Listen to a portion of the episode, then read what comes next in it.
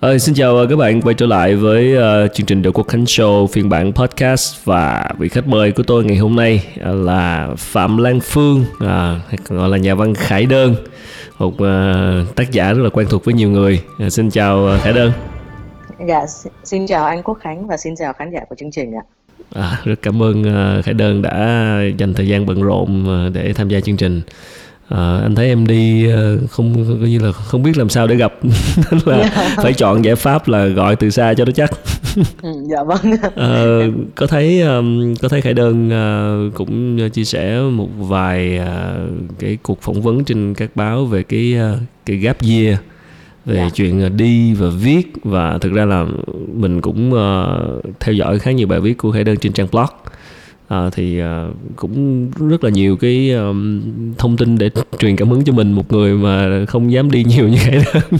Muốn đi mà mà chưa đủ chưa đủ uh, dũng cảm và chưa đủ động lực để để có thể đi nhiều được như vậy nên thực ra rất là truyền cảm hứng. Yeah.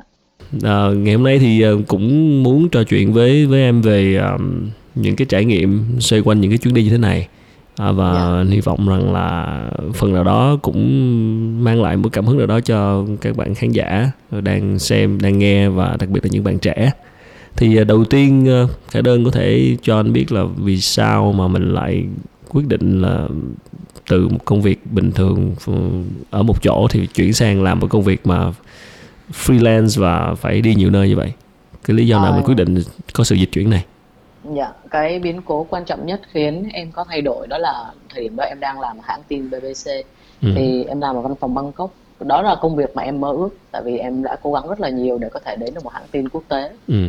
um, thế nhưng mà uh, có lẽ là do em đã làm tường thuật báo chí liên tục khoảng 10 năm thì ừ. những cái câu chuyện em làm nó thường khá là nặng nề em ừ. làm rất là nhiều về các nạn nhân uh, nạn nhân thảm họa nạn nhân bị uh, bạo hành gia đình trẻ em rồi nạn nhân của biến cố môi trường ừ. thì đến thời điểm em làm cho hãng BBC khoảng một năm thì em tiếp xúc liên tục với nạn nhân của biến cố môi trường ở ừ. các tỉnh đồng bằng sông cửu long với lại mekong ừ. à, em nghĩ là em bị căng thẳng thôi xong rồi uh, có một đợt là hãng tin có một cái đợt huấn luyện dành cho phóng viên về về các vấn đề liên quan tới tâm lý và nạn nhân ừ. thì lúc đó em nghĩ lúc mà cái giảng viên đó họ là bà là một nhà tâm lý bà mới nói về những cái dấu hiệu cho thấy là có thể bạn đang bị rơi vào trầm cảm hoặc là bị ảnh hưởng bởi công việc do những câu chuyện bạn tường thuật thì em thấy là cuộc sống của em bà đã giúp em nhìn lại là cuộc sống của em đang trở nên cực kỳ nặng nề vì em thường xuyên sử dụng chất kích thích như là bia rượu sau ừ. giờ làm việc ừ. rồi và sức khỏe của em bị suy giảm và em luôn buồn bã thì ừ. em mới quyết định là ờ, mình phải thay đổi cái điều này nếu như mình muốn sống tốt hơn thì đó chính là điều mà cái nhà tâm lý đó nói là ừ. bạn phải thay đổi cái cách sống nhưng mà thay đổi cách sống mà vẫn làm việc toàn thời gian trong tin tức thì không làm được ừ.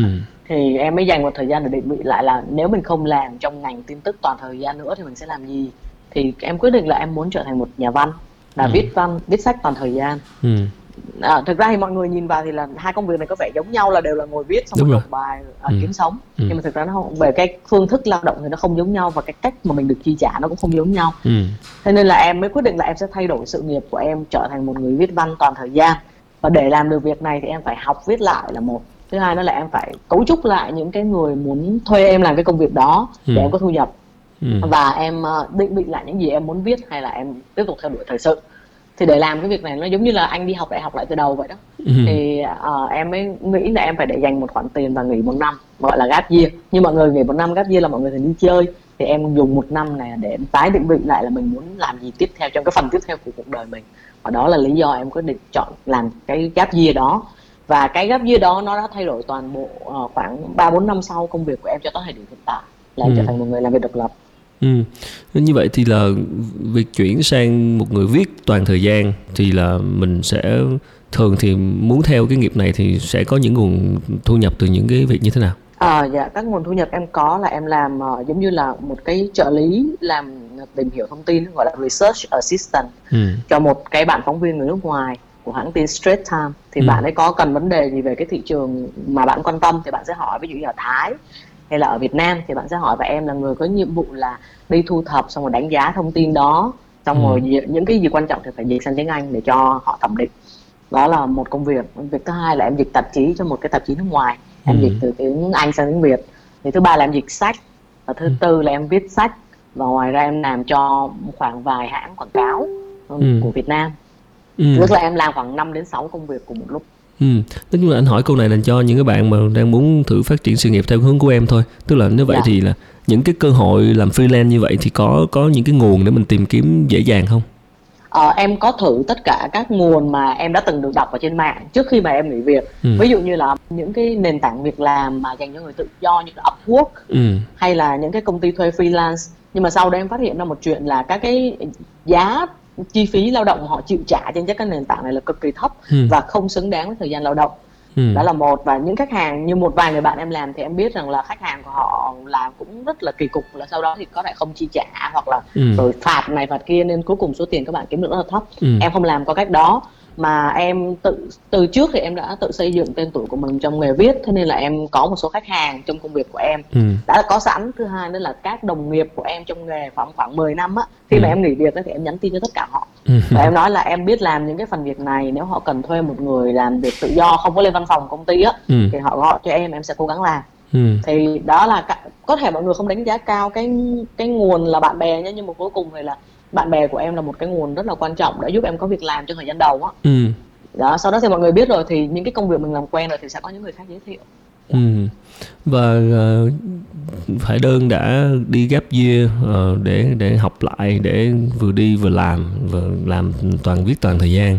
Dạ. và mình tin rằng những cái chuyến đi như thế thì chắc chắn sẽ giúp mình hiểu mình nhiều hơn mình nghĩ là vậy uh, tìm hiểu về bản thân cũng như là trải nghiệm mới thì với khải đơn sau một cái gap year đó nếu có thể nói về những cái ngộ ra về bản thân mình những cái gì giúp bạn hiểu hơn về chính mình thì đó là gì um, đầu tiên là việc em đi trong cái, cái năm gap year đó nó đã khác với cách em đi du lịch trong ừ. 10 năm trước ừ. thì trong 10 năm trước thì là mỗi lần em được nghỉ phép hay là em có công việc đi công tác kết hợp á thì em ừ. sẽ gắn cái kỳ nghỉ đó vào thường nó diễn ra khoảng 10 ngày 20 ngày thôi ừ nhưng mà cái năm vì là năm gấp gì em có thời gian nên em đi đến một nơi em ở đó khoảng 3 tháng hoặc 4 tháng ừ. xong em mới đi tiếp là ừ. đầu tiên là cái phương thức đi thay đổi đó nó cho em một cái cách nhìn khác về cái vùng mình đến là một cách nhìn khác về cách họ mưu sinh nè ừ. về cách họ tổ chức cuộc sống về những cái mâu thuẫn xã hội của họ ở đó là từ bên ngoài ừ. nhưng mà từ bên trong thì em nhận thức được có một điều quan trọng với bản thân mình đó là ờ, về cơ bản em là một người thích đi lại và thích đến những chỗ lạ nhưng mà trước đó là em bị cuốn theo những cái uh, những cái blog viết về những cái trip đến những nơi rất là hoành tráng những nơi rất là mà mình sẽ sẽ sẽ được nghỉ ở một cái resort hay là sẽ đi leo núi hay là mình sẽ đi trekking cái con đường đẹp nhất ở cái khu đó. Thì đó là cách mà trước đây em nghĩ về đi du lịch. Còn bây giờ em tới một nơi em dành rất là nhiều thời gian để chơi một môn thể thao của riêng em. Tại vì cái nơi em đến thường phải có cái khu vực cho chơi cho cái chơi cái môn thể thao mà em muốn chơi và thứ hai đó là em sống cái cuộc sống bình thường với người ở xung quanh. Cho nên là uh, em nhìn thấy là mình rời khỏi áp lực mua sắm áp lực mua sắm một chuyến đi. Ừ. anh thấy là trước khi mọi người đi du lịch mọi người sẽ phải chuẩn bị rất là nhiều tiền để dành. Ừ. và mỗi một lần em nhắc đến với mọi người ở đây là uh, đang được nghỉ 10 ngày đã xong đi chỗ này chỗ kia đi thì mọi người sẽ nói là ở ờ, chưa để dành đủ tiền. Thì đó là cách mọi người nghĩ về đi du lịch là em đã thoát khỏi cái áp lực đi mua sắm một chuyến đi là em không có bao giờ chi một cách quá cái sức mà mình kiếm ra cho một chuyến đi nhưng mà em có thể đi dài hơn. Là điều thứ nhất.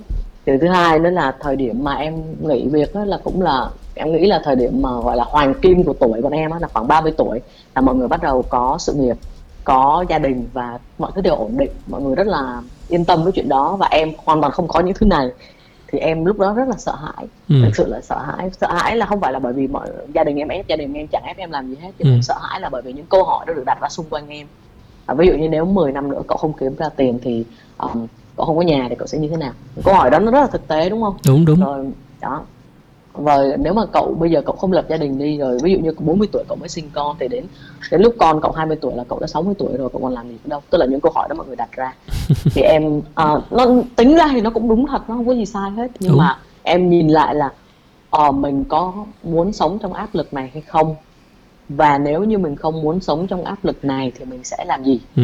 mình tức là mình tự tự xử lý cái nỗi hoảng sợ của mình là điều cực kỳ quan trọng. Khi em bắt đầu cái năm gap year đó.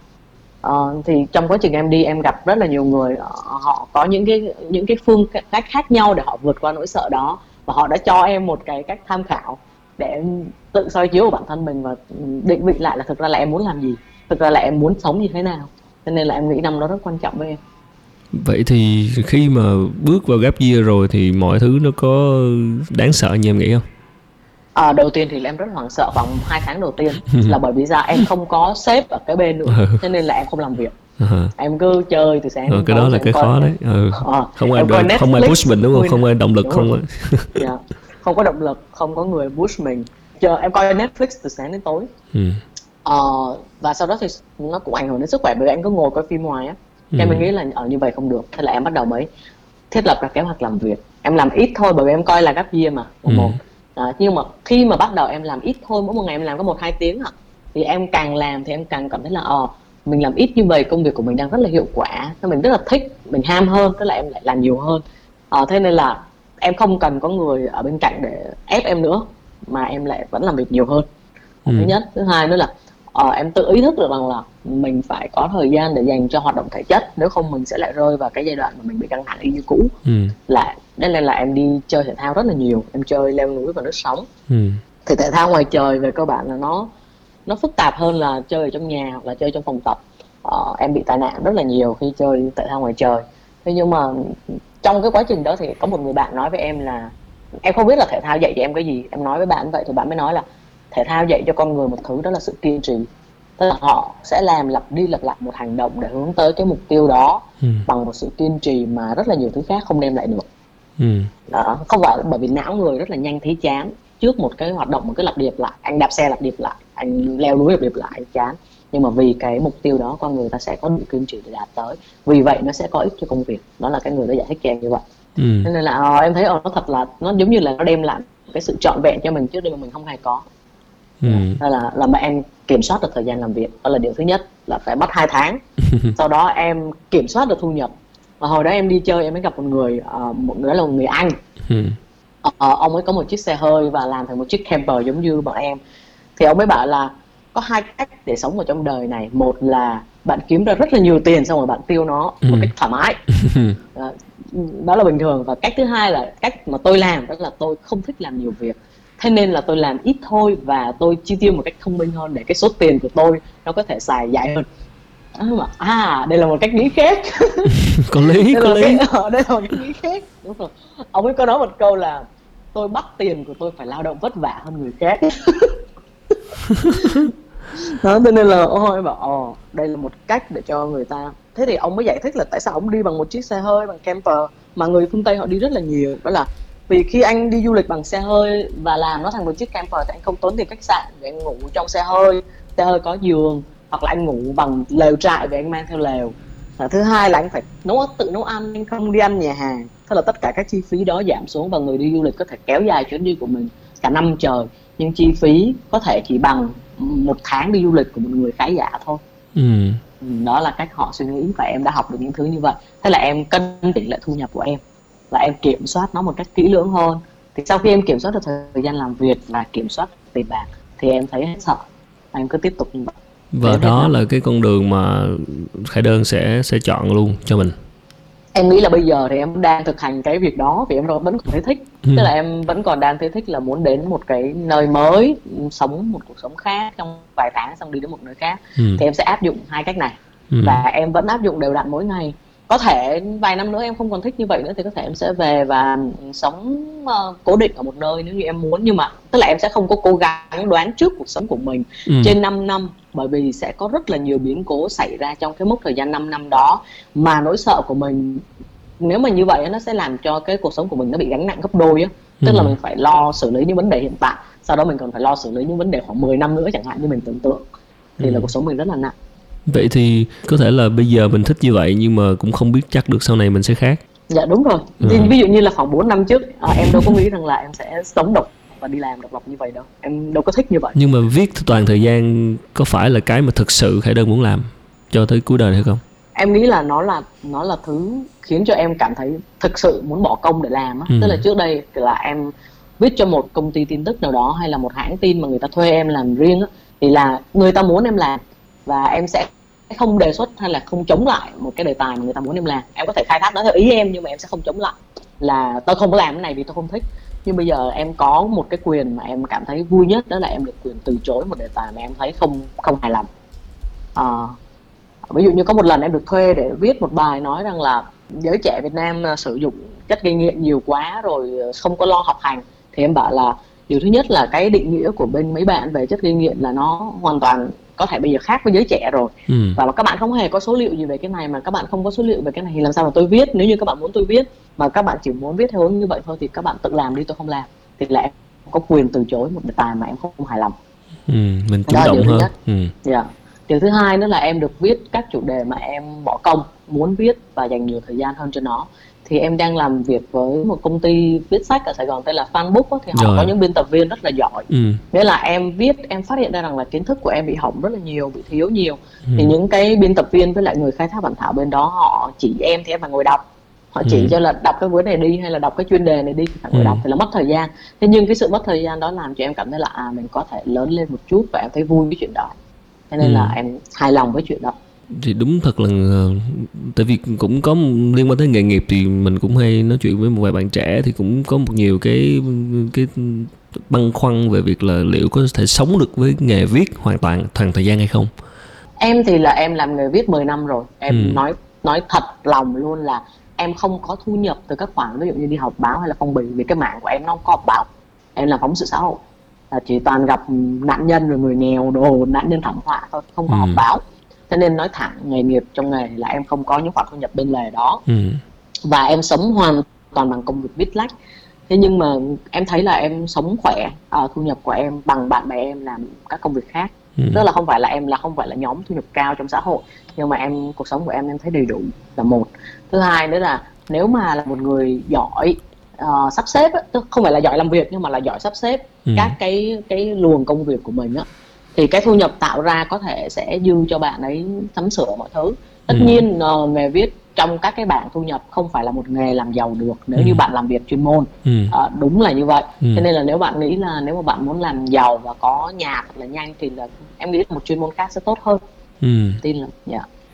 Uh, nói về chuyện uh, viết uh, uh, và cũng như là những cái gì về liên quan tới uh, báo chí thì tức là hiện nay là khải đơn uh, chỉ tập trung viết văn chứ không có làm báo nữa hay là như thế nào dạ gần như vậy uh, nếu ừ. mà cái loại hình báo chí duy nhất mà mọi người sẽ thấy em viết là trên facebook của em ừ. nói chỉ là thỏa mãn tôi vui hàng ngày do là em có làm research assistant đó, thì ngày nào cũng đọc tin thì đọc tin thì đọc thấy cái gì thì uh, thấy mình muốn viết thì mình viết lên Facebook thôi nó không đem lại thu nhập gì hết.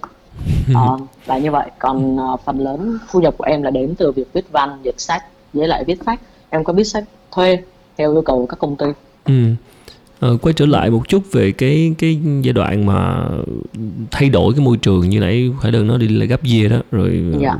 quyết định có những đương đầu với những câu hỏi và những cái nỗi hoảng sợ đó. Thì uh, trong cái giai đoạn đó thực ra thì đó đi uh, gap year rồi làm freelance tức là mọi thứ nó có vẻ tưởng chừng như nó rất là bấp bênh nó rất là không ổn định kiểu như vậy tức là mình sẽ có những cái cái nỗi hoang mang những hoảng sợ thì um, có lúc nào mà khải đơn nghĩ là là mình uh, phải thôi chấm dứt cái chuyện này đi mình quay trở lại như cũ đi à, à nếu mà mình hoang mang thì việc đầu ừ. tiên của mình làm là phải tìm hiểu xem vì sao mình hoang mang ừ. em là người có thói quen như vậy ừ. ví dụ như em thấy ví dụ em chơi với một người bạn em mà sau đó tự nhiên quan hệ tự nhiên giữa bạn bè trở nên xấu đi thì em sẽ tìm hiểu xem là tại sao nó lại xấu đi. Ừ. tìm hiểu nguyên nhân là cách đầu tiên chấn an mình. Em nghĩ là như vậy. Thì lúc em mới nghĩ đó là em có hoang mang với chuyện đó là em không biết là vài tháng nữa rồi mình đi xin việc có được không? Ừ. mà mình nghỉ khoảng 6 tháng cho nên là cái vị trí của mình trong thị trường lao động nó đã giảm xuống rồi. Cái đó em có đọc. Đúng. Em biết đó. Ừ. ờ, ờ, rất là sợ đúng không? Ừ. thì uh, sẽ phải đọc là làm sao để giữ được cái tên tuổi của mình trên thị trường lao động nếu như mà mình không còn xuất hiện ở trong thị trường lao động nhiều nữa thì khi đọc thấy rồi thì sẽ ờ mình có thể làm cái này. Những cái chiêu này mình có thể làm để cho mọi người không có đánh giá thấp vị trí của mình xuống. Rồi những chuyên môn nào mình phải học thêm trong quá trình đó. Rồi nỗi hoảng sợ nha thường á não người nếu mà không có việc gì làm á tự nó sẽ đẻ ra sự tưởng tượng. Ừ. đó là lý do mà mọi người hay nói là câu nhàn cư vi bất thiện đó. đó là cơ chế thông thường của một bộ não là khi không có việc gì để làm hết nó sẽ tự tưởng tượng ra những nguy cơ mới xong rồi sau đó nó sẽ hành động theo cái nguy cơ đó vậy thì để giảm bớt sự tưởng tượng về nỗi hoảng sợ thì em chơi thể thao nhiều hơn ừ. khi mà anh chơi thể thao nhiều hơn thì công sức của anh là sự tâm trí của anh này phải dồn với việc làm sao để xử lý một cái vấn đề trong cái môn chơi đó ừ. ờ, ví dụ như là thời gian đời em chơi lướt sóng thì cứ đến bãi biển có đá thì nào cũng gặp tai nạn phải dùng rất là nhiều công sức coi rất là nhiều video youtube. Xong rồi đọc rất là nhiều báo để coi là làm sao để mình không bị đá ở dưới nó cứa cho rách chân nữa. Thì tức là bao nhiêu công sức tập trung vô đó hết rồi cho nên là sẽ bớt sợ là một. Thứ hai nữa là tìm cách giải quyết đi thẳng vào việc cái nỗi hoảng sợ đó của mình là gì và giải quyết. Như hồi nãy em có nói về chuyện là quan sát trên thị trường lao động xem làm sao để mình không bị mất vị trí là những thứ mà em có suy nghĩ một cách là lớp lan đàng hoàng chứ không có phải là ngồi sợ quá xong rồi đi ra quán cà phê mơ màng nguyên ngày xong rồi đi về ừ. em để ý là mọi người khi mà sợ không biết làm gì á nhất là bạn trẻ ừ. sẽ thường đi ra quán cà phê ngồi nguyên ngày xong rồi rủ bạn mình ra xong hai đứa ngồi than phiền với nhau xong về nhà vẫn sợ như cũ cứ kiếm kiếm chỗ để than cho nó đỡ cái đó ờ nhưng mà thực ra là nó không có đỡ mà ừ. phải nhìn thấy nguyên nhân gây ra nó xong ừ. rồi tưởng tượng ra giải pháp cho nó và cứ tiếp theo là hành động một vài cái gì đó vì cái giải pháp đó là lập tức hết sợ.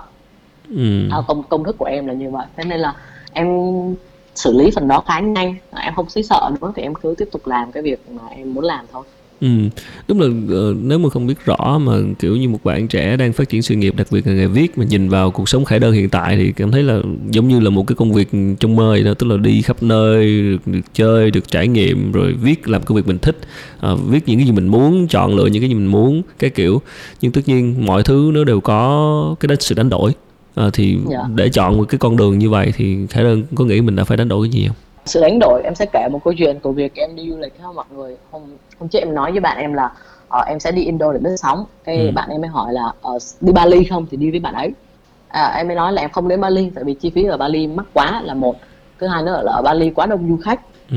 thì bạn mới bảo là ủa tưởng cậu là là đại khái là gap year rồi sống thoải mái như vậy hóa ra cũng tính toán tiền bạc này nọ ừ. vất vả ừ. cái bảo có chứ thì em thực ra là em đi lướt sóng và em chọn một chỗ khác. Đó là em chọn ở West Java. Nó chỉ là một cái làng nhỏ thôi. Ừ. nhưng mà cái làng đó là nó có một cái bãi biển thân thiện với người mới tập. Ở Bali không có bãi biển cho người mới tập. Ừ. tại vì nó là nó là xung quanh quần đảo là san hô. Nên chơi thì sẽ bị tai nạn thường xuyên. Thì em mới nói là ở ờ, thứ nhất là vì tớ cần tập cho tốt nên tớ không thể đến Bali. Và thứ hai là chi phí ở Bali quá cao. Và tớ muốn đến nơi West Java bởi vì ở đây tớ có thể tự nấu ăn. Cái ừ. bạn em mới hỏi bảo là đi du lịch mà cũng nấu ăn à? Ừ. ờ tức là mọi người sẽ nghĩ là ở ờ, vất vả như vậy thì đi du lịch làm gì? Ừ. ờ, em mới nói là tớ không có coi đây là việc đi du lịch nữa mà tớ đến đây tớ ở đến hai tháng lận. Nên tớ nghĩ là tớ đến đây để sống hai tháng. Ừ. sống hai tháng có nghĩa là tớ phải ừ, xử lý vấn đề dinh dưỡng của tớ để có thể có đủ sức để chơi thể thao. Và thứ hai là chi phí về thực phẩm phải giảm xuống thì tớ mới ở đây lâu được. Hay là khi em nói ra những điều đó thì bạn ấy mới bảo là vậy thì còn như vui nữa. Đó đó là cách chúng ta quan niệm khác nhau về du lịch. Ừ. à, thì đánh đổi đầu tiên mà em trải qua đó là thu nhập của em giảm xuống chỉ còn 1 phần ba so với thời em đi làm uh, đi làm toàn thời gian và phải chấp nhận chuyện đó ừ. đó đầu tiên là phải chấp nhận điều đó sau đó thì bây giờ thì nó tăng lại gần bằng cái thời gian em đi làm toàn thời gian rồi ừ. nhưng mà nó mất thời gian để cái chuyện đó xảy ra nhé như em là mất uh, gần 2 năm rồi đó nó mới xảy ra như wow hai năm dạ. Ừ. dạ thì khi mà thu nhập của mình giảm xuống việc đầu tiên là mọi người sẽ thấy là mình không bằng ai nữa. Đầu tiên trong tâm thế trong tâm thâm tâm của mình nghĩ là mình không bằng ai nữa. Và sự tự tin nó mất dần đi từ những chuyện đó. Thì em cải thiện sự tự tin của mình bằng cách là em tự nấu bữa ăn cho mình. Em tự làm mọi thứ. Ừ. à, khi em tự làm được mọi thứ rồi thì khi đi ra ngoài chơi với bạn em nhìn em vẫn bình thường như thế nên mọi người thấy là không có vấn đề gì xảy ra cả. Ừ. à, đó đó là những thứ mà mình phải trả giá khi mình chọn cuộc sống làm freelance. Đầu tiên là tiền bạc. Ừ à, thứ hai nữa là mình những người nào mà có thói quen là giao thiệp nhiều á anh làm trong ngành báo chí thì anh sẽ biết là ừ. mọi người rất là thích gặp gỡ nhau Đúng. thì từ khi em làm freelance việc gặp gỡ em phải xếp vào thời khóa biểu là em muốn gặp mọi người em tự chủ động chuyện đó cho không ai rủ mình đi nữa bởi vì mình không có làm trong cái môi trường lao động đó nữa mọi người không có nhu cầu gặp gỡ mình bởi vì họ không có nhu cầu mà ừ. về về lợi ích á ừ. thế nên là mình yêu thích ai mình mong muốn học hỏi từ ai thì mình phải tự chủ động sắp họ vào lịch và tự đi tìm kiếm họ ừ. và chuyện này phải được làm mỗi tuần như là giống như là anh đi tập xe đạp vậy á ừ. không có không có chuyện là vui thì mới làm ừ. đó thì em em để ý đến cái vấn đề mà quan hệ xã hội như vậy để cho mình không thấy buồn đó vì một người một số người sau khi làm freelance một thời gian bị rơi vào buồn chán vì không có gặp gỡ mọi người ừ. mọi thứ đều mình phải chủ động hơn lúc trước rất nhiều dạ đúng rồi ờ, tự chủ động. thực ra anh thấy cái cái mà khó nhất trong cái chuyện làm freelance đó cái cái kỷ luật bản thân á nãy em có nói là phải tự sắp xếp phải lên kế hoạch và thực dạ. ra ví dụ mình đi làm trong công ty thì có cái sự ở trên áp lực xuống thì là một buộc mình theo còn một mình mình chủ động các kiểu thì cũng dễ dễ thất bại lắm bởi vì là đó mình mình chiều mình mà ờ, và cái dễ mà cũng dễ thất bại mà thực ra là kỷ luật bản thân là một trong những thấy khó nhất đó là tự khó tự khắc khe với chính mình và tự đề ra kế hoạch như vậy thì ở đây muốn hỏi là. Dạ. cái cái chuyện mà luyện cái tính kỷ luật bản thân đó là do em đã phải ép mình vào cái tình huống là phải cái con đường này thì là nên mới làm được hay là cái, cái việc tự kỷ luật bản thân này nó có khó khó làm như mình tưởng hay không để hiểu về kỷ luật bản thân kỷ luật bản thân có nghĩa là mình hoàn thành một số các cái khối lượng công ừ. việc hoặc là việc gì đó mà mình mong muốn theo ừ. cái thời khóa biểu của mình đúng không? Ừ. Time Nếu management quản lý thời gian đó. Ừ. Dạ đúng rồi. Thì uh, em quan sát những cái đầu tiên trước khi là em làm cái chuyện kỷ luật bản thân đó thì em phải quan sát là thói quen ứng xử của em trong đời sống hàng ngày là gì. Ừ. Ví dụ tại vì mình phải quan sát cái thói quen này sau đó mình mới phát hiện ra rằng cái vấn đề trong thói quen của mình là gì rồi mới xử lý cái vấn đề đó ừ. thì đầu tiên là em phát hiện ra là thứ nhất là em dành rất là nhiều thời gian để ngồi dây dưa khi mà em viết một cái bài ừ. hay là một dự án cho khách hàng là em cứ ngồi phè đó làm nguyên ngày tức ừ. là khoảng sáu bảy tiếng gì đó cứ vừa chơi vừa làm vừa chơi vừa làm ừ. xong rồi sau đó sẽ cảm thấy rất là mỏi mệt bởi vì mất mất 6 tiếng chẳng hạn trời ơi làm việc này mất tới 6 tiếng lận ừ. à, xong rồi thấy chán lại không làm đó tức là em là bị vấn đề như vậy người ta gọi là vấn đề trì hoãn á tức là cứ dây dưa ra không chỉ em đâu anh cũng vậy mà rất nhiều người cũng vậy rồi thì em mới đọc về nó và em phát hiện ra rằng là uh, em em có đọc để biết nó là nó là do cái gì gây ra thì mọi mới nói rằng là um, cái việc mà mình kéo dài một công việc càng dài ra thì nó gây ra trong tâm trí mình một ấn tượng là công việc đó rất nặng nề. Ừ. thế nên khả năng thất bại của lần tiếp theo nó cũng cao tương tự như lần này hoặc là sẽ cao hơn và nó sẽ ngày càng nghiêm trọng hơn ừ. vậy thì cách xử lý là làm sao cái thời gian xử lý công việc đó giảm xuống và mình cảm thấy giống như là mình đã đạt được một thành tựu sau khi mà mình kết thúc cái việc đó ừ. thì cách để làm chuyện đó là cái gì là nếu như mình làm một việc và mình vừa làm vừa chơi á, là mình không có độ tập trung sâu không có độ tập trung sâu thì tốc độ sẽ giảm xuống tốc độ giảm xuống dẫn đến thời gian tăng lên ừ. vậy bây giờ nếu ta xử lý được cái câu tập trung sâu vào việc cho nó ngắn lại ừ. thì khi ta làm một công việc nó ngắn hơn thì sẽ dẫn đến chuyện là ta thấy ồ việc này dễ như không mà làm 45 phút xong rồi ừ. ta sẽ không bị cái nỗi sợ đó nữa ừ. thì từ lúc mà em nghỉ việc đó là em làm việc là em viết các bài viết đầu tiên là em đếm số chữ và hai là em bấm giờ à, em bấm giờ như như mình đi chơi uh, ừ. môn thể thao gì đó ừ. xong rồi em bấm giờ xong em mới tự hỏi là mình có cải thiện được khoảng 5 phút hoặc 10 phút không ừ. thì sau hầu hết các việc đó em làm một thời gian thì em phát hiện ra là mình có thể cải thiện tối đa lên tới 15 phút lận, chứ không phải là 5 hay 10 phút là một, thứ hai nữa là khi mình bấm giờ nhá, tâm trí của mình nó cực kỳ tập trung, bởi vì nó nghĩ rằng là nó phải xong cái này và cái thời điểm này, nó có một mục tiêu nó chạy rất là nhanh còn nếu mà mình không có bấm giờ thì mình sẽ là à, thôi lên facebook coi chút xong rồi đang chat với đứa bạn thôi Đó. chat một chút Chính xác. xong rồi à, đang làm cái bài làm cái bài này quen quá cần, nghe quen quá à, cần tìm cái thông tin này lên mạng tìm xong rồi thấy ồ chỗ này hay quá vô coi ừ. xong rồi sau đó dẫn đi tới đâu mình cũng biết nữa ừ. đó tức là tất cả những cái đó nó làm thời gian dài ra chứ không phải là thời gian làm việc dài ra nha ừ. có khi em ngồi search có một cái thông tin về cái gì giá quần áo ừ xong rồi sau đó sập một hồi cái đến cái cửa hàng online xong cái đi vô coi mua quần áo luôn. Không có ngồi làm việc nữa. Ừ. đó thế nên là không có là em kiểm soát cái đó bằng cách là bấm giờ sau đó tìm cách giảm thời gian. Sau đó thì mỗi một ngày mọi người có thói quen đặt ra các mục tiêu rất là to sau đó sẽ thất bại. Ừ. em là một người rất là lười em sẽ đặt mục tiêu rất là nhỏ. Ừ. mục tiêu rất là nhỏ sẽ dẫn đến chuyện là em rất là dễ thành công. Rất là dễ thành công nên sau đó sẽ càng có nhiều động lực hơn để làm à, ừ. mỗi một ngày mình đều thấy giống như là mình có thêm một uh, cái huy hiệu để gắn lên ngực mình là mình vừa mới thành công vậy đó ừ. mà chuyện đó nó diễn ra nhiều lần á thì nó sẽ tạo thành thói quen như mình là cảm thấy công việc này không phải là một sự chịu đựng mà công việc này là một thứ mình vừa đạt được à, ví dụ như là em nhận dịch bài cho một công ty ở Ấn Độ bài dịch thì em không thích nội dung của nó ngày nào em cũng phải làm hết đầu tiên là em rất là chán và em không thể nào mà ngồi dậy làm được ừ. nhưng mà sau đó em sẽ nghĩ là nếu mình dịch được bốn bài mình sẽ đủ tiền mua một cái ván lướt sóng mới. Lấy tự đầu động lực cho chính mình ha. À, ừ. và em tức là mình mình vật chất hóa mình cụ thể hóa nó thành những cái mục tiêu cơ bản ảnh hưởng sát sườn đến mình á. Tự dưng mình sẽ có động lực. Và mình kiểm soát thời gian làm việc để mình có thời gian chơi hiệu quả thì nó cũng sẽ khiến mình có thời gian làm việc tốt hơn. Tự thưởng tự thưởng rồi à, có tự phạt không em không có tự phạt mà em do em đặt mục tiêu nhỏ quá nên ừ. là rất ít khi em thất bại Ừ, tại vì có có vẻ như là đó mình đang mình đang in charge mình đang uh, kiểm soát yeah. tất cả mọi thứ liên quan tới mình nên là mình cũng dễ bị kiểu dễ dãi với cái việc mình cái thành quả kết quả của mình đó có nào mình tự khắc yeah. khắc khe với chính mình không thực ra thì nếu mà nói rằng là khắt khe với chính mình là một điều tốt thì em thấy thầy giáo của em các thầy giáo của em đều là những người như vậy họ làm việc rất là tốt nhưng mà bởi vì em mới nói rằng là không có công thức nào cho ừ. cho mọi người để làm ừ. chung cái việc quản lý thời gian với lại à, làm việc kỷ luật hết ừ. mà nó phụ thuộc vào cá tính của từng người ví dụ như em mà bị phạt thì sau đó em sẽ không làm nữa vì em chán à, ok à, ví dụ như cái thầy của em một thầy viết kịch bản nổi tiếng của em thì là uh, thầy rất là nghiêm khắc với công việc và thầy tự trừng phạt thầy là nếu ngày hôm đó không hoàn thành được 5 trang bản thảo thì thầy okay. sẽ viết gấp đôi lên ok đó ừ. đó là đó là tùy cái tùy cái tính cách của chúng ta nếu ừ. chúng ta là người cầu toàn thì có thể sự trừng phạt sẽ tốt hơn nhưng với chúng ta là những người mà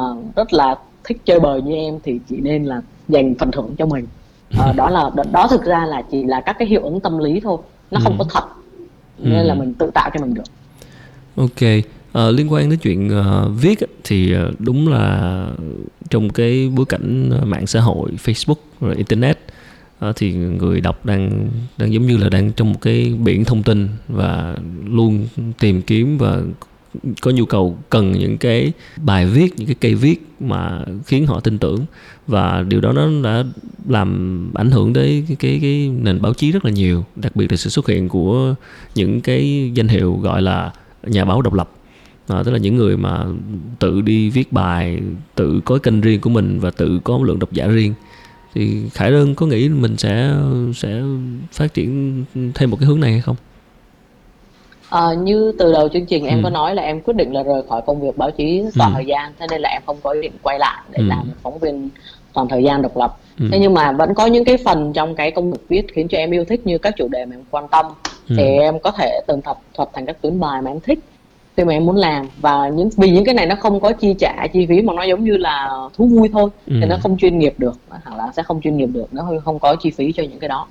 Như anh Khánh có nói đến chuyện là mọi người đều trở thành nhà báo độc lập thì thời gian đầu em mới bước vào nghề báo. Đây là điều khiến cho em cảm thấy hạnh phúc nhất. Ừ. bởi vì lần đầu tiên em nghĩ rằng là ồ bây giờ người viết có thể tự chủ động viết điều họ muốn và người đọc sẽ có được thông tin tự do nhất có thể. Đó là ừ. đó là cách em nghĩ thời gian đầu. Ừ. nhưng mà dần dần thì em nhìn thấy rằng là uh, một con dao thì nó luôn luôn có một đầu cùn và một đầu sắc ừ.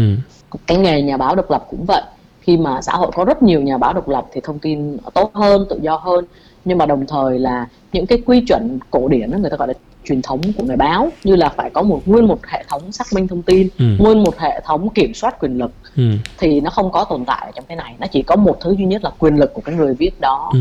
kiểm soát thông tin cũng do người viết đó và thực ra điều này là có hại cho giá trị của thông tin về lâu dài. Ừ. thì em không còn thấy là cái cảm giác là đây là một phát minh vĩ đại như thời điểm ban đầu nữa. Ừ. mà em thấy là chính nó những nhà báo độc lập á, sẽ phải có đạo đức hơn. Đây là một điều mà vô cùng là mơ hồ. Không biết đạo đức hơn có nghĩa là gì. Ừ. đây là điều mà không, không biết giải thích như thế nào cả. Phương tây đến phương đông. Đúng là Rồi. khó nha dạ và đòi hỏi là thế thì có một cái phương pháp khác là ờ, nếu mà người đọc giỏi hơn thì chắc là nhà báo sẽ sợ họ đó cũng là một cái nguồn cơn giám sát mới và ừ. em nghĩ là nó sẽ nó sẽ phát triển hơn trong vài năm tới và chính các hãng tin đó họ cũng nhìn nhận rằng cái đám nhà báo độc lập này có thể nguy hiểm nếu như họ là những cái đối tượng mà lan truyền thông tin vì mục đích uh, cá nhân mục đích tư lợi cho ừ. các tập đoàn ừ. thì họ có bây giờ họ đều có các cái ban liên quan đến xác minh thông tin thì người đọc uh, có thể được cân bằng lại được kiểm soát ừ, có quyền lực hơn khi kiểm soát người viết. Thì em nghĩ điều đó sẽ tốt hơn cho tương lai. Ừ, vậy là cái cái nghề nhà báo độc lập này thì cũng thực ra là cũng không phải là là một cái tín hiệu tích cực cho nền báo chí uh, nó nó đã từng được coi là tín hiệu tích cực cho nền báo chí ừ. khắp thế giới ừ. và ở Mỹ nó đã chính nó đã trở thành nạn nhân đầu tiên của cái sản phẩm nhà báo độc lập đó ừ. bởi vì sau khi mà nhà báo độc lập xuất hiện thì sẽ có một nhóm người gọi là những nhóm người thao túng thông tin độc lập Ừ. À, ngày xưa người ta gọi là có một cái agency quảng cáo đi thao túng đúng không thì bây giờ không có những nhóm người làm độc lập họ chả có họ ừ. chả có một cái công ty nào đứng đằng sau cả họ chỉ đơn giản làm vì một cái mong muốn họ thích thôi ví dụ như họ vận động cho đạo luật chống phá thai chẳng hạn ừ đó thì họ vận động ủng hộ cho một chủ tiệm bánh không bán bánh cho người đồng tính chẳng hạn thì ừ. tức là đó là đó là những cái mong mỏi cá nhân của họ được khuếch đại lên thành những nhóm thao túng xã hội ừ. thì ở uh, thì thực sự nó em không nghĩ là nó tốt cho xã hội uh, tự do nói chung thực ra là cũng cũng nghe thì cũng hơi đáng sợ đấy bởi vì là ừ, người đọc thì có một số người ừ, bị cảm thấy bị mất niềm tin vào những cái tờ báo nào đó chẳng hạn mà họ cảm thấy uh, nên tìm thông tin từ những cái cây bút cá nhân như là những nhà báo độc lập mà họ cảm thấy là đây là những người đáng tin. Nhưng mà như nãy đơn vừa dạ. nói thì là ờ, ở một cái level ở cấp độ khác thì những nhà báo độc lập thì họ lại có thể có một cái ý đồ nào đó về thao túng thông tin chẳng dạ hạn cho nên là người đọc tưởng rằng mình đang đọc những cái bút độc lập và có xác thực hơn những cái tờ báo mà họ không tin tưởng nhưng mà hóa ra cuối cùng thì họ cũng đang đang đang đang bị rơi một cái bẫy nào khác dạ dạ đúng rồi Dạ. Ờ, năm ngoái mới đọc một cái báo cáo của New York Times viết rất là thú vị ừ. là thời điểm ở Đức mà người nhập cư ờ, là người nhập cư tràn vào rất là đông á cái thời điểm Ừ. khủng hoảng nhập cư á Ừ. thì cái báo cáo đó của một trường đại học Đức họ viết rằng là họ phân tích cái người đọc và người tiếp nhận thông tin ở ba cái thành phố nhỏ thôi. Trong đó có một thành phố là cực kỳ chống người nhập cư một cách cực đoan và Ừ. có xung đột. Thì ờ, cái báo cáo đó nó phát hiện ra rằng là đa số những người suy nghĩ rất xấu về người nhập cư đến từ thành phố có tỷ lệ sử dụng mạng xã hội cao nhất. Ok. Còn hai cái thành phố kia nó nó cũng có những trại người nhập cư đến đó cũng được chính phủ sắp xếp những khu nhà ở xã hội đến đó. Họ không có mâu thuẫn với người nhập cư ừ. và rất là ít các sự cố xảy ra ví dụ như là đâm chém hay là ờ, đánh đập là không có và cái người cái cái đề tài đó nó phát hiện ra là những cái nguồn tin mà những cái người đó đọc ở trên mạng xã hội á Ừ. đều là những nguồn tin của những nhóm người da trắng muốn ủng hộ cái chuyện là chống những người khác mình đi vào quốc gia của mình Ừ. Ờ, đó thế nên là đến lúc này thì em mới đặt câu hỏi là ồ chúng ta có hoàn toàn có quyền tự do để lên Facebook post bất cứ thứ gì nhưng mà cuối cùng nó có gây ra hệ- quả xã hội thực sự và hệ quả đó rõ ràng là không tốt bởi vì thành phố kia vì mâu thuẫn người nhập cư cảm thấy bị đe dọa họ cũng tấn công lại những người bản địa Ừ. Là môi trường mất an toàn Wow. thì đó là cách em nhìn nhận nên về, thực ra về cũng thông tin độc lập thực ra cũng không phải không có lý khi người ta nói đến cái vấn đề là kiểm soát mạng xã hội hoặc là Dạ, đúng. quản lý thông tin dạ đúng chính xác nó Và- sẽ có những cái quy định nhất định mà người ta cần phải có để đảm bảo cái trật tự xã hội Ờ, như chuyện câu chuyện ở Đức mà nãy em nói ừ. chứ nếu chỉ bùng phát một cái thông tin nào đó trên mạng xã hội mà khiến cho cả một cái cộng đồng tin vào nó Ờ. rồi chia sẻ rồi hoang mang rồi lo sợ thì cũng không tốt Dạ. Dạ. như vậy thì nếu là một người đọc trong cái kỷ nguyên này thì Khải đơn có cái kinh nghiệm gì trong cái việc mình mình ứng xử với đọc khi đọc thông tin tiếp nhận thông tin và để tại vì có vẻ như là bây giờ không biết nhiều khi không biết tin vào cái gì nữa. Ờ, cho nên là cái cách mình ứng xử thông tin như thế nào trong kỷ nguyên này nếu là Khải đơn um, ờ, có một trường đại học ở Mỹ tên là Stony Brook. Ừ. ở đó em có học một khóa thì giáo sư cái người mà ờ, làm ra cái chương trình News Literacy ở đó ông mới nói là nhà báo sẽ không còn tác dụng nữa nếu như người đọc không thông minh hơn. Ờ, Ờ, em đã suy nghĩ rất là lâu về câu nói đó bảo người đọc thông minh hơn câu này quan. ờ, nghe có vẻ deep deep deep đấy. Không có tác dụng nữa. mới dạ, rất rất lâu sau thì em mới hiểu rằng câu nói đó là cho dù nhà báo nỗ lực sản xuất ra thông tin tốt mà hay mà đúng mà xác thực bao nhiêu nhưng mà người đọc không tin vào thông tin đó Ừ. thì thông tin đó hoàn toàn không có ảnh hưởng xã hội gì hết thay vào đó một cái tin ờ, viral ngu ngốc nào đó là tin giả luôn. Mà mọi người đều tin vào. Thực ra cái tin giả đó mới có tác dụng hội. Họ nhiều khi họ đã tin vào nó rồi trước khi nó xuất hiện. Đúng. Ờ, họ tự củng cố thêm niềm tin bằng việc có nó thôi. Đúng. Đó. Thế thì bây giờ là thế thì từ cái năm mà em học cái khóa đó đến bây giờ em đi khắp nơi và truyền bá một điều đó là làm sao để người đọc họ thông minh lên. Đấy. từ đó họ sẽ tự sự quyết định họ muốn chọn cái gì thì họ chọn. Câu hỏi lớn của nhân loại làm sao để người đọc thông minh hơn Ờ, thế thì bây giờ trên mạng thì sẽ có hết những cái công cụ miễn phí này. Như ban nãy em có nói là đại học Stony Brook ok. họ có cái khóa tên là News Literacy và Ok. khóa học này. Họ đăng tải hoàn toàn miễn phí trên website của trường đại học. Anh chỉ cần Google Tony đó ờ, sẽ có Tony Brooks cụ. à, à. Dạ. Stony là S T O N Y Stony Ok. Brook. Của dạ. ở Mỹ hả? Dạ ở Mỹ. Ok. thì thì thậm chí cái phần news literacy là đọc vị tin tức của cái trường này á, nó còn chia ra là tin tức thông thường và tin tức tài chính nữa ừ. tức bởi vì hai cái mảng này nó khác nhau và phải có mảng tài chính phải có chuyên gia Ừ. thì cái mảng tin tức tài chính nó sẽ có cách khác để xác định là một thông tin là đúng đắn hay không đáng tin Ừ. ở cái phần tin tức bình thường nó sẽ có những dấu hiệu như thế nào những công cụ như nào nó có các bộ công cụ Ừ.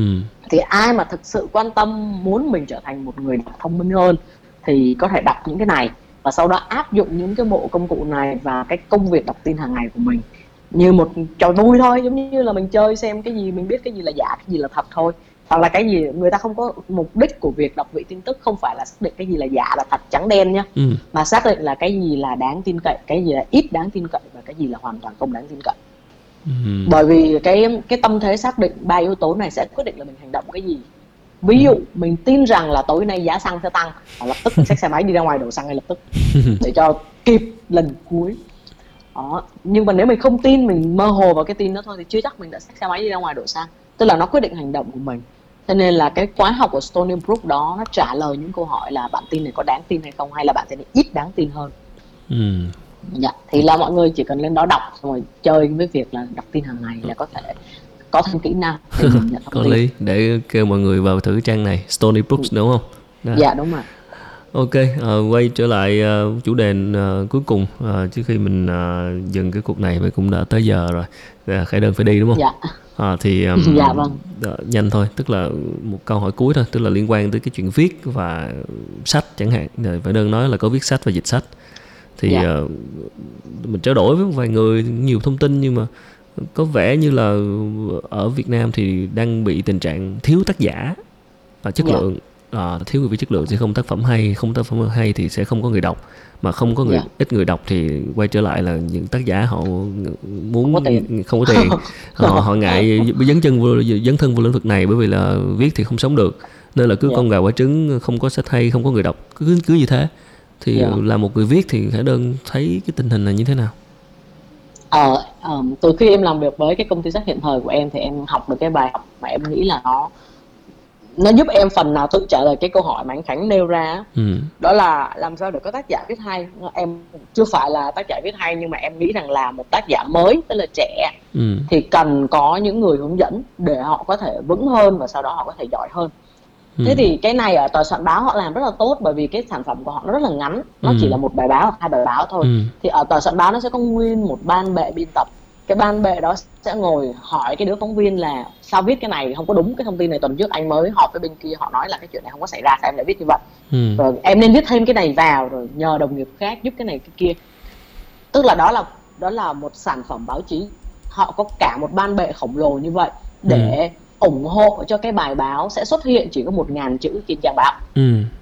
nhưng ở các công ty sách bây giờ thì phương thức khai thác nó đơn thuần là như sau. Họ gọi cho tác giả đó hỏi em có bản thảo không bán cho tụi anh xong ừ. chia 12 15 phần trăm gì đó xong rồi sau đó thôi chứ không có dạy thôi. không có hướng dẫn viết đúng à, hoặc là biên tập đọc xong thì chê là dở trả lại xong ừ. à, em em đã từng đọc những cái thư của những cái bạn em là cũng là người viết ừ. được các nhà xuất bản họ, họ feedback bản thảo á, trả ừ. lại chỉ có khoảng 10 dòng comment không có hề comment gì vào nội dung hết chỉ nói là uh, bản thảo không phù hợp uh, bản thảo này độc giả ít lắm tức là những cái comment rất là mơ hồ không có tác dụng giúp ích để cho tác giả họ lớn lên ừ. đó đó là về quá trình feedback thứ hai là quá trình lao động bản thảo đi thì các công ty xuất bản bây giờ chỉ có những tác không biết anh còn nhớ cái quyển mà tâm thành và lộc đời của thành lộc do nhớ. văn nguyễn thị minh ngọc viết không nhớ cái quyển đó là phương nam tự chủ động sản xuất ừ. nghĩa là họ liên hệ với tác giả họ để cho tác giả và nhân vật được phỏng vấn lẫn ừ. nhau ừ. xong họ viết mà họ sửa với nhau tức là ừ. đó là cả một quá trình lao động mà công ty sách tham gia vào cùng với tác giả ừ thì quyển sách nó đọc rất rất là tốt viết rất là mọi người đọc rất là mê ừ. thì có thể nó không phải là quyển sách bán chạy nhất trong năm nhưng nó là quyển sách có chất lượng tốt vậy thì để làm ra cái quyển sách đó nó cần thứ nhất là nhà cái công ty xuất bản đó sẵn sàng uh, đầu tư vào cái quá trình lao động của người viết ừ. với một cam kết hợp đồng là ở như thế nào đó rồi khi viết thì chi phí đi lại của hai bên sẽ như thế nào đó rồi ừ. phỏng vấn thì như thế nào thì cái này các công ty báo chí đều làm nhưng mà không hiểu gì sao các công ty sách hoàn toàn không làm ừ. ờ, có tôi, em biết là có những người làm nghiên cứu khảo cứu mà điền giá là họ phải đi mà Đúng. xong họ phải vô viện lưu trữ quốc gia để tìm tài liệu lưu trữ quốc gia là phải trả tiền nhá anh muốn ừ. photo ra anh phải trả tiền ừ. vậy thì đặt câu hỏi là nếu mà tác giả không đủ giàu không đủ rảnh thì họ có làm được tác phẩm tốt hay không em tin là không không ừ. bởi vì họ không lấy được tài liệu là không có cách nào mà có tác phẩm tốt hết ừ. đó thì các công ty xuất bản bây giờ không ủng hộ người viết theo hướng là cùng xây dựng một cái công trình bản thảo ừ. đó thế nên là dẫn đến chuyện là tác giả viết ra họ sẽ chỉ mua những cái tác phẩm đơn giản thôi lâu lâu thì anh sẽ thấy những tác phẩm hay bởi vì những người viết đó họ có điều kiện và họ là một người rất là đam mê cái chủ đề đó ừ. thì họ trả giá cuộc sống của họ để làm được cái đó được không không nhiều không thể nào trông dạ. chờ vào hòa những người như vậy phải có một cái dạ. hệ thống chuyên nghiệp hơn đúng không dạ đúng ừ. thì nếu mà công ty sách nhìn nhận rằng là việc cùng xây dựng một tên tuổi tác giả là điều quan trọng cho sự sống còn của họ thì họ sẽ hành động khác và tác giả đó ví dụ như hồi trước đến giờ tác giả đó chỉ đọc có mỗi một cái dòng sách thôi viết có mỗi một kiểu thôi. Ừ. nhưng mà các biên tập sách ở trong công ty sách họ rất là giỏi nha họ là ừ. người đọc rất là nhiều. Ừ. họ có thể đề xuất ờ, em nên đọc thêm dòng này em nên đọc thêm các tác phẩm này để cho sách của em đầy hơn. Là tác giả đã lớn hơn một chút rồi. Ừ, đúng thì là cái này rất là quan trọng với người viết. Đúng là một cái hệ một cái hệ sinh thái để làm thao để phát triển tác giả thì gần như là chưa được xây dựng. Dạ Mà- đúng rồi. nhà xuất bản chỉ trông chờ và họ gửi bản thảo rồi thôi dạ đúng. Mà cái nó giống như nó đẩy tác giả vào một cái tâm thế lao động là nghèo đói và cô đơn á. Ờ, mà em thì không tin rằng là nghèo đói có thể đem lại các tác phẩm đủ tốt Đúng giải trừ những người thiên chính xác, tài chính xác chính xác. Nhưng mình không thể nào trông chờ có thêm tác giả khi mà cứ phải ừ, đó như mọi người đều tự phát như vậy thì sẽ không thể nào có xuất hiện thêm những tác giả viết hay nữa và Dạ. sách ra ra nhà sách thì đa phần vẫn là sách dịch thôi còn lại thì Dạ. đang rất là có muốn th- có thêm những cái tác giả người Việt những cái tác phẩm của người Việt viết mà mình tin rằng là là trải nghiệm và cái năng lực cái chuyên môn của nhiều người là hoàn toàn có thể làm ra được quyển sách hay nếu họ có sự hướng dẫn và Dạ, có rồi. một cái quy trình nó là công thức ờ, đó thì mỗi người sẽ sẽ sẽ có cách chứ còn không thể nào trông đợi rằng là tự nhiên mà họ viết sách được dạ. ừ. Ờ, thì cái công việc làm nội dung đó đó là cái phần làm nội dung của một cái tác phẩm mà nó chưa được tốt á nó Ừ. dẫn đến chuyện là anh Khánh thấy là ngoài thị trường mọi người sẽ than phiền là không có tác giả đủ tốt Ừ. mà toàn là sách dịch dạ là Ừ. vì vậy Ừ, Ok, cảm ơn Khải Đơn rất nhiều và sẽ Dạ. trông chờ cuốn sách tiếp theo của em. Uh, sorry anh Dạ. cũng chưa đọc xong cuốn đầu tiên. Mê công uh, bữa em gửi tặng rồi, cảm ơn rất nhiều mà chưa đọc xong nữa. Rồi. từ từ Ok, rồi thôi chúc em tiếp tục đi và có nhiều trải nghiệm thú vị. Ha, Cảm ơn Khải dạ, Đơn rất chúc nhiều. anh Khánh có nhiều sức khỏe đạp Ờ, xe đều đặn ờ, ok. và à, chúc khán giả của chương trình có thêm cái chương trình mới của anh Khánh Ok, hơn cảm ơn Khải Đơn. Dạ. Rồi, dạ bye bye. dạ. Rồi, chào. Vâng và vừa rồi là những uh, chia sẻ của nhà văn Khải Đơn. Uh, các bạn uh, có thể nghe lại trên uh, trang podcast cũng như theo dõi kênh Facebook và YouTube. Cảm ơn các bạn rất nhiều. Xin chào và hẹn gặp lại.